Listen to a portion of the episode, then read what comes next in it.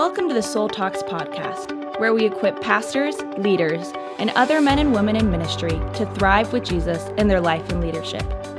Now let's join Bill and Kristi Gaultiere, doctors in psychology, spiritual directors, and founders of Soul Shepherding. Hello, friends. Thanks so much for joining us on the Soul Talks podcast, where we seek to elevate conversations into intimacy with Jesus and soul care for you and the people that you love and serve. It's a blessing to have you in our community. And today we're going to talk about uh, the issue of domestic violence. Uh, this is Domestic Violence Awareness Month, October, if you didn't know. And it's a very valuable emphasis for all of us to think and pray about and do what we can to uh, stop domestic violence wherever it might be around and be careful, uh, more broadly speaking, all of us who are in positions of service and in- influence and leadership, which is everybody listening to this podcast. You probably have uh, kids or grandkids or lead a small group or pastor a church or serve as, as a coach or a mission leader or in some other aspect of ministry. And so you have influence. And so Jesus says to us in leadership that we not lord it over those entrusted to us, but that we we carry a towel like he did, and that we be servants, that we use our authority and the power that we have to be gentle with other people. And as we were sharing uh, last week, talking especially to, to pastors, we were saying that this is what most pastors are like, and we are so thankful that we get to be in relationship with pastors. Uh, and what we have on the on the landscape of human history, including in our churches and even sometimes within Christian leadership is uh, abuse and mistreatment and disrespect of people. And so uh, we just especially want to talk about that today. And uh, many of you listening have uh, been violated. You've uh, survived a situation of abuse that was really damaging to you physically, emotionally, sexually, and you have wounds from that. And so we especially want to be talking to you. Uh, many of us are ministering to people like this, we we know people who have been violated, and so we do all that we can to be aware, to be prayerful, and and to learn.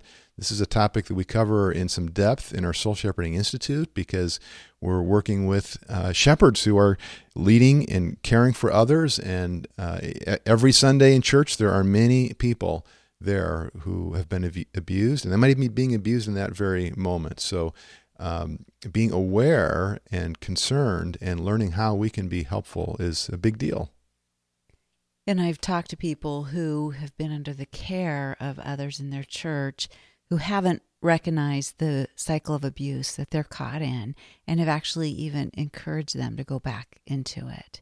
And so I think it's important that we talk about and we understand there is a cycle of abuse. It's it's an emotional relational dynamic that can happen and can be very strong and very entrapping. And so it was so helpful for me to learn and to come to this understanding. And I think about how different my life would be if I didn't learn about this because I was in an abusive relationship when I was a teenager. And I ended up in that relationship unaware that I was caught in a cycle of abuse. And thankfully, my mom recognized it and she sent me a book she asked me to read. And as I read that book, and then as she spoke to me, she helped me to identify and come to start to begin to learn that I was in an unhealthy relationship. Now, that book, in and of itself, and her talking to me in and of itself, isn't where I learned all of the language and the understanding of the cycle of abuse. I, I, I got continued further understanding of it as I was getting my doctorate in psychology, and then as I was working with clients, and I was seeing these cycles as well. And so we've come to understand deeper the cycle of abuse. It's one of the things that we teach in our soul care ministry, and that's also in our soul shepherding network. We have several tools in the soul shepherding network that are just easy, handy printout sheets and diagrams, short practical tools for ministry because we want to equip all of you, our soul shepherds. You're all ambassadors for Christ, and you're all going to be in relationship with people and to have tools to know how to better love them and cooperate with what Jesus is doing in their life. And that's one of the benefits of the Soul Shepherding Network is you get more specific tools and training accessible to you right when you need it.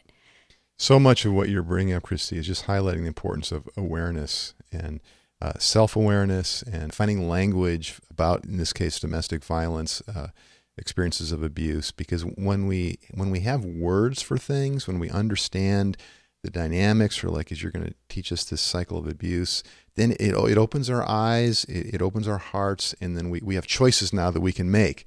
Because Yes. so much of the pain that gets perpetuated in, in relationships and uh, in our families and in our churches and in throughout our society is because we don't we don't realize what we're doing. It's like there's unconscious pain Mm-hmm. in, in our characters. There's unconscious sin in our characters, and so we're inflicting on each other without even often realizing what we're doing. And so we need to heighten the the awareness. We need to find the language, find the words, and then as you're saying, get some get some tools to deal with things differently, so that we we do it in love, the God's love and respect for one another. So important. One of the things that keeps the cycle of abuse going is the secrecy because people avoid it because it's uncomfortable and they're scared and they don't really want to see it or they don't really know what to do about it if they do see it or maybe they feel that it's, hopeless. If you're in trapped in the cycle of abuse, you feel like it's entrapping and you feel alone and you don't know that you can actually reverse the cycle of abuse. And that's that's what we teach in the Soul Shepherding Institute on this little we, we just give a portion of our teaching on reversing the cycle of abuse because it can that's the good news. It can be reversed, but we have to understand it, we have to identify it, we have to see it. And in all of our lives there's different systems that we get caught in. These systems sometimes are feel bigger than us and we we start to feel hopeless, like we're just at the mercy of the system and we can't get out. And so like you said, being able to identify that there is a way to get out and that breaking the secrecy is important and having the help of others. We need other people. We can't get out of a cycle of, of abuse alone. Usually we need somebody who's outside of that cycle to help us. So the the cycle of abuse often starts where there is a charming by the person who ends up being the person in power to abuse. And the person who ends up the victim usually is is won over by the person who's in the position of power. And there's usually a lot of strong emotions, are a lot, a lot of good feelings, a lot of feelings. The, the victim feels very special, very chosen by the person that has, has the power in the relationship. And things can be going along very well. And then all of a sudden, tensions will begin to build, conflicts will begin to come up, pain points will start to come up because the, the person who has the power will start to use that power in very selfish ways, in very manipulative ways, in very hurtful ways that that demean the person who went from feeling very special to now feeling very used or very controlled or uh, very hurt. And so tensions begin to build, and then they build to the point where the person in power will abuse that power in a very damaging way. It might be physical, it might just be emotional or verbal, really shaming, uh, controlling, manipulating the other person. And after the abuse, when the abuse really hits a place of so much pain and crisis that the uh, the victim wants out and wants to separate from the abuser, then the abuser tends to come really strong with guilt and gifts and uh, words of apology and look can look to be very remorseful and goes back to wooing back the trust of the victim with all those all that charm that lured him in in the first place. And so this is the cycle of abuse. You, you get these these calm times in the relationship where things are feeling good. It's both people are benefiting well. They're kind of in collusion with the benefits that they're both getting. And then those tensions build, and then the abuse happens by the person with the power. Sometimes it's provoked, though, even unconsciously or consciously, by the pain of the victim. And then the cycle of remorse again and the, the building up of the the false remorse because there isn't ever a true repentance and a true getting help there. That's the cycle of abuse we can get stuck in. But there's hope. We can reverse it. And one of the ways that we reverse it is when the abuse happens, the victim has to seek help. If the victim remains alone in the cycle of abuse, there's not going to be help.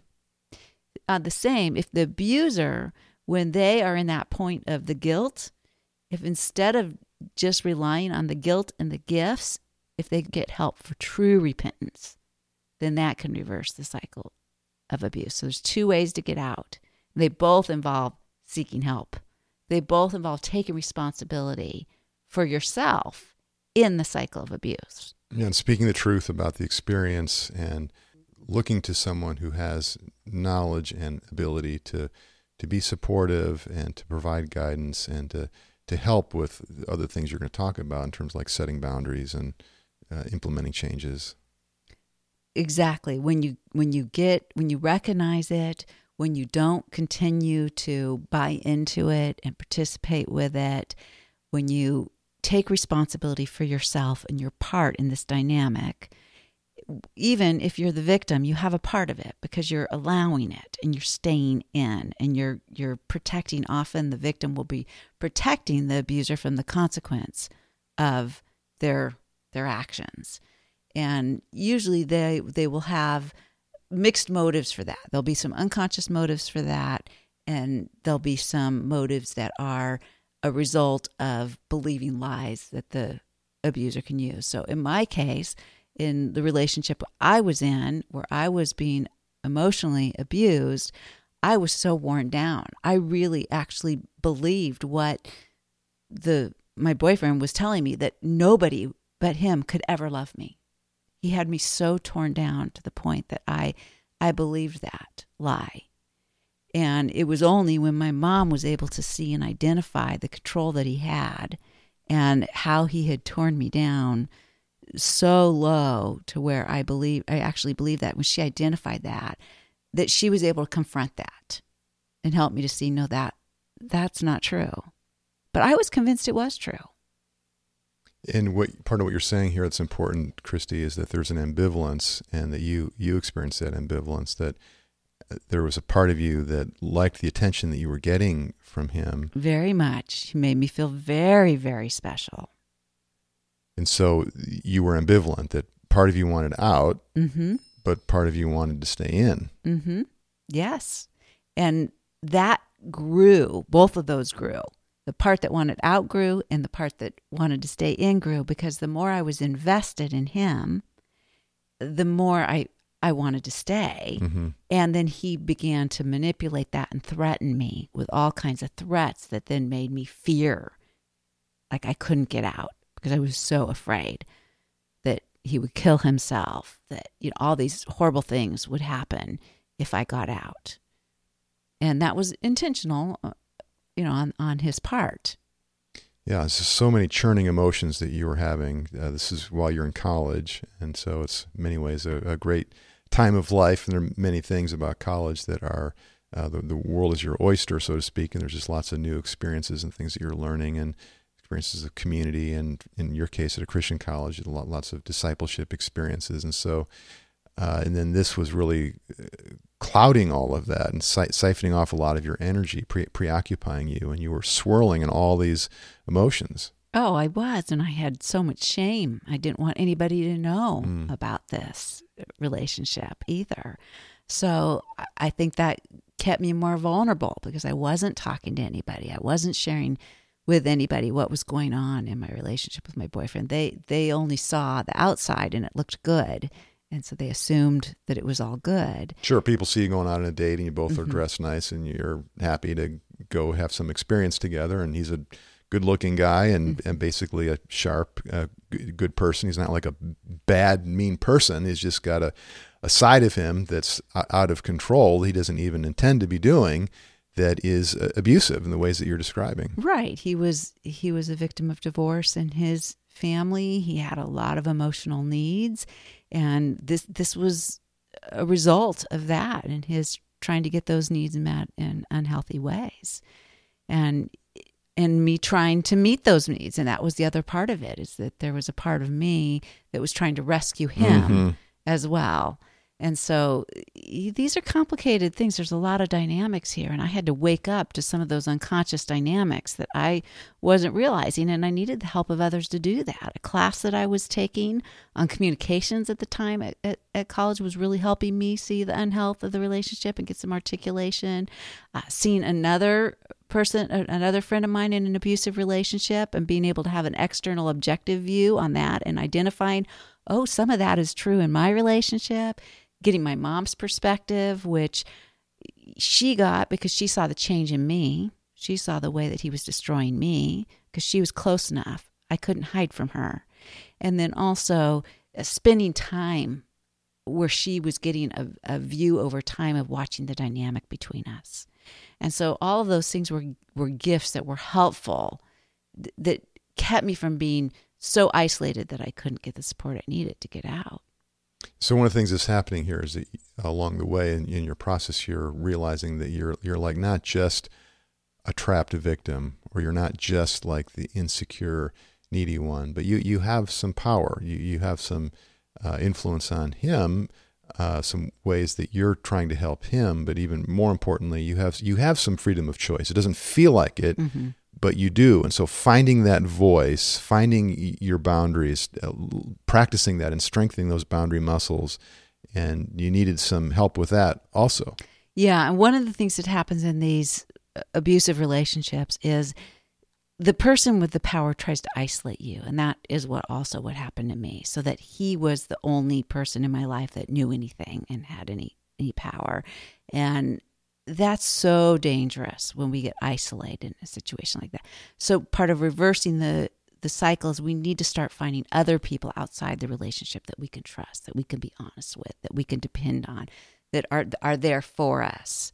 And then we need to do some education ourselves and, and, to get the words and the articulation of what is happening and, and how it is abusive. And where then we need to have the courage to look inside okay what is my part of this and where do i need to learn to set boundaries and stop being complicit in this and so getting help getting words learning, understanding to communicate is really key if we're going to be able to get out of the relationship. And then there needs to be a, a part of of repentance, of of taking responsibility for the parts our sin, our our bad choices that get us there. And and for me, and even even like your insecure emotions and unmet needs, and kind of where you're taking those, and and the and being more wise about that, more judicious about that. Yes, and even ways that I was putting too much importance on this relationship to the point that it was really getting in the way of my relationship with God mm-hmm. too. And, There's like and, a subtle idolatry mm-hmm, there. Exactly. There there was.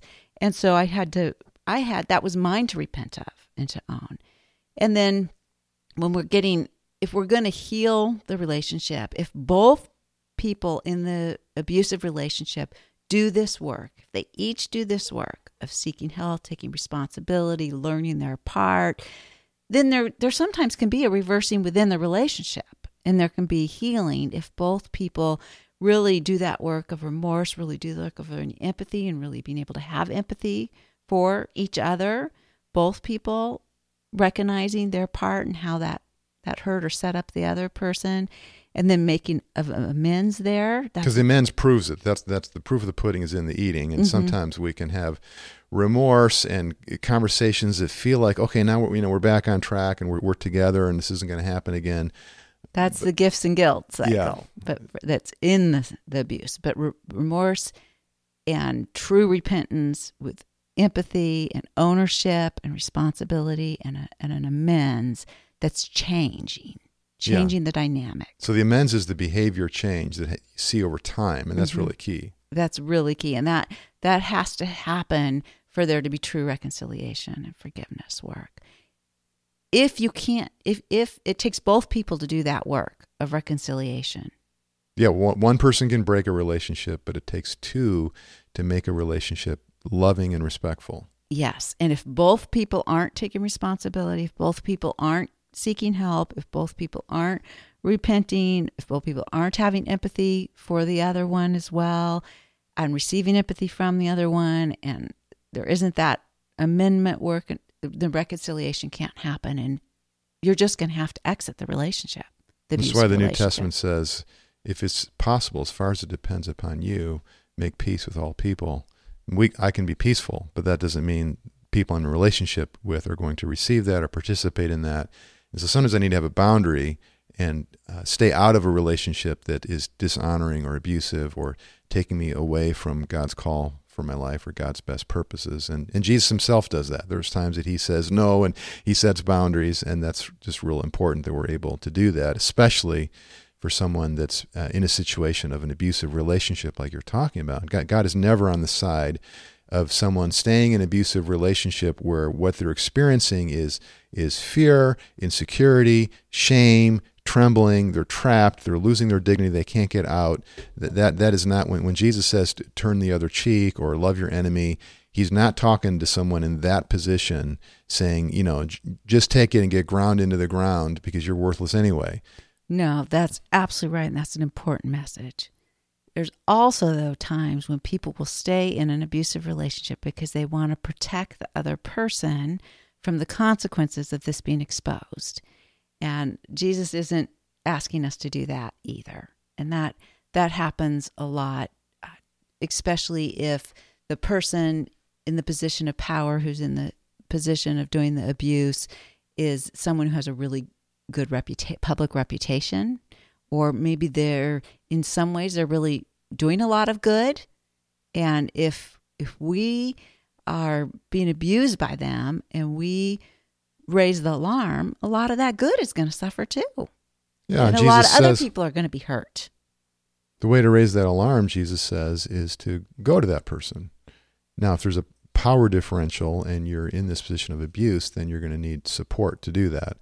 But otherwise, we, we, we go to that person, we give them feedback, we give them a chance, and we, we try to work it out. And if that, doesn't go well, then we bring somebody else in. That's what Jesus teaches in Matthew 18. And that's that's called conflict resolution, and we we hope towards a, a reconciliation. And to just have empathy for the person who is being abused.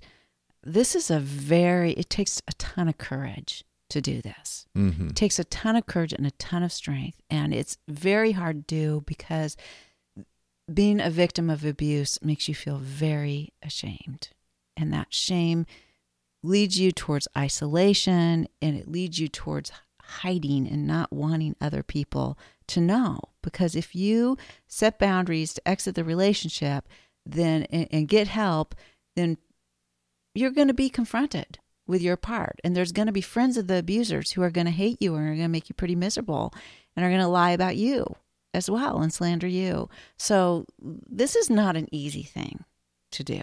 Sometimes it, it, it seems to go worse for the victim when they speak up. So it's a very uh, delicate, uh, careful uh, situation with need for support and prayer and support from someone who has capacity and strength.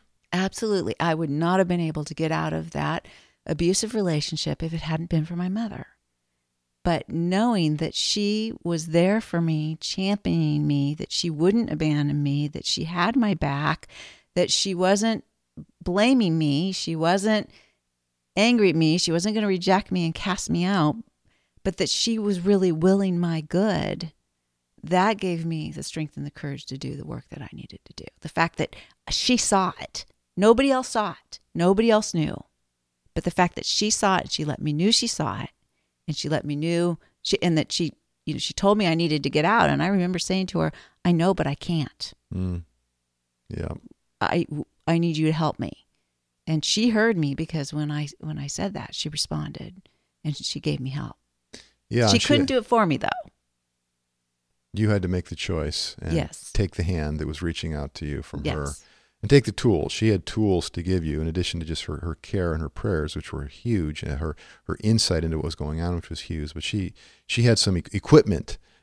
She had been had some training, some knowledge that really helped you. Yeah, but I would also say that even after I helped her, even after I acknowledged it, she confronted me. This relationship's abusive. Abusive. You need out. And I said, I know, and I can't. Will you help me? Even after that, and she started to help me. There were many times when I ran to his arms. Mm. There was there was battle there for a number of months, even after I'd said, "I know when I want help, help me to get out." There were times when to her it would have looked like I didn't want help. Right. She had to persist mm-hmm. because you were you were caught. Mm-hmm. You were trapped in the yes. cycle of abuse and yes. there's there's habits here. Neural pathways, habits, all kinds of costuming that I was facing, all kinds of fears I was facing. Yeah, and, and so part of what's going on here is that hurt people hurt people, Mm-hmm. and so your abuser is not just like a, a mean person, period. Because we've talked about this, he did do mean things, but uh, he was hurting too. He was really hurting. He And- was really broken. Yeah. and that's important to say for a couple of reasons. Uh, one, because that that's understanding that dynamic that there is insecure. The person who is angry or shouting or manipulating or controlling has a- fearful, insecure Mhm. part on the inside that's hiding. Yes. Yes.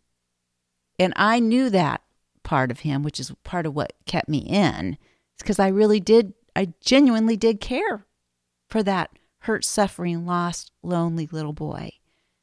And I had seen that. And it was my empathy for him that sometimes kept me from setting the boundaries that were healthy.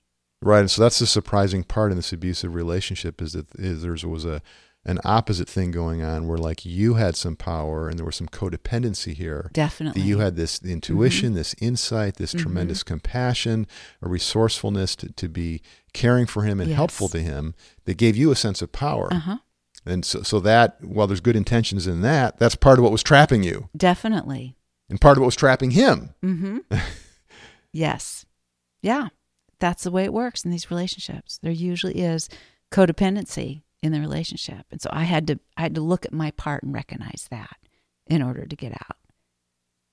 Well, um, it'd be great, Kristi, if you could just uh, offer a prayer for our listeners, just knowing that some of our listeners are in this cycle or they know somebody who is. And uh, before Kristi does that, just re- remind all of you we want to help you with this in soul shepherding. We have spiritual directors and coaches on our staff who are available to you. We have tools in our soul shepherding network that you can learn about on our website that will help equip you in all things related to uh, mental, emotional, and spiritual health for you personally and for the people that you care for and serve. Jesus, we just thank you and praise you that you have empathy and compassion and love and grace for anyone who's caught in this cycle of abuse. That you experienced abuse. You, the perfect, sinless Son of God. In Jesus, you are our strength. You set boundaries. And you are with us, each one of us, leading us into your truth.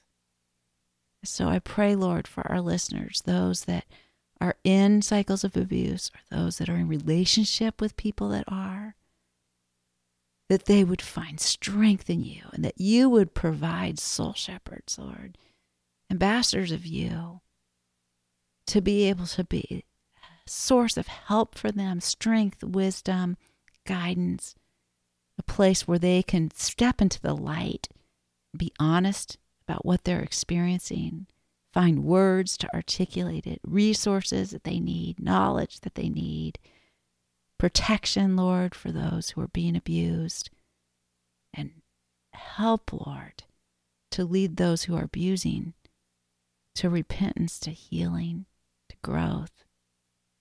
Lord, that your people would be strengthened in holiness and wholeness in you. Thank you, Jesus, that this is my story because of your grace and your mercy to me and how you've made me a wounded healer. Speak hope, Lord, to those who need to hear that, that that can be their story too because of you. In Jesus' name, amen. Thank you for joining us on the Soul Talks podcast. To find out more about growing in your life and leadership, subscribe to the podcast and visit us at soulshepherding.org. You can also find us on Facebook, Twitter, or Instagram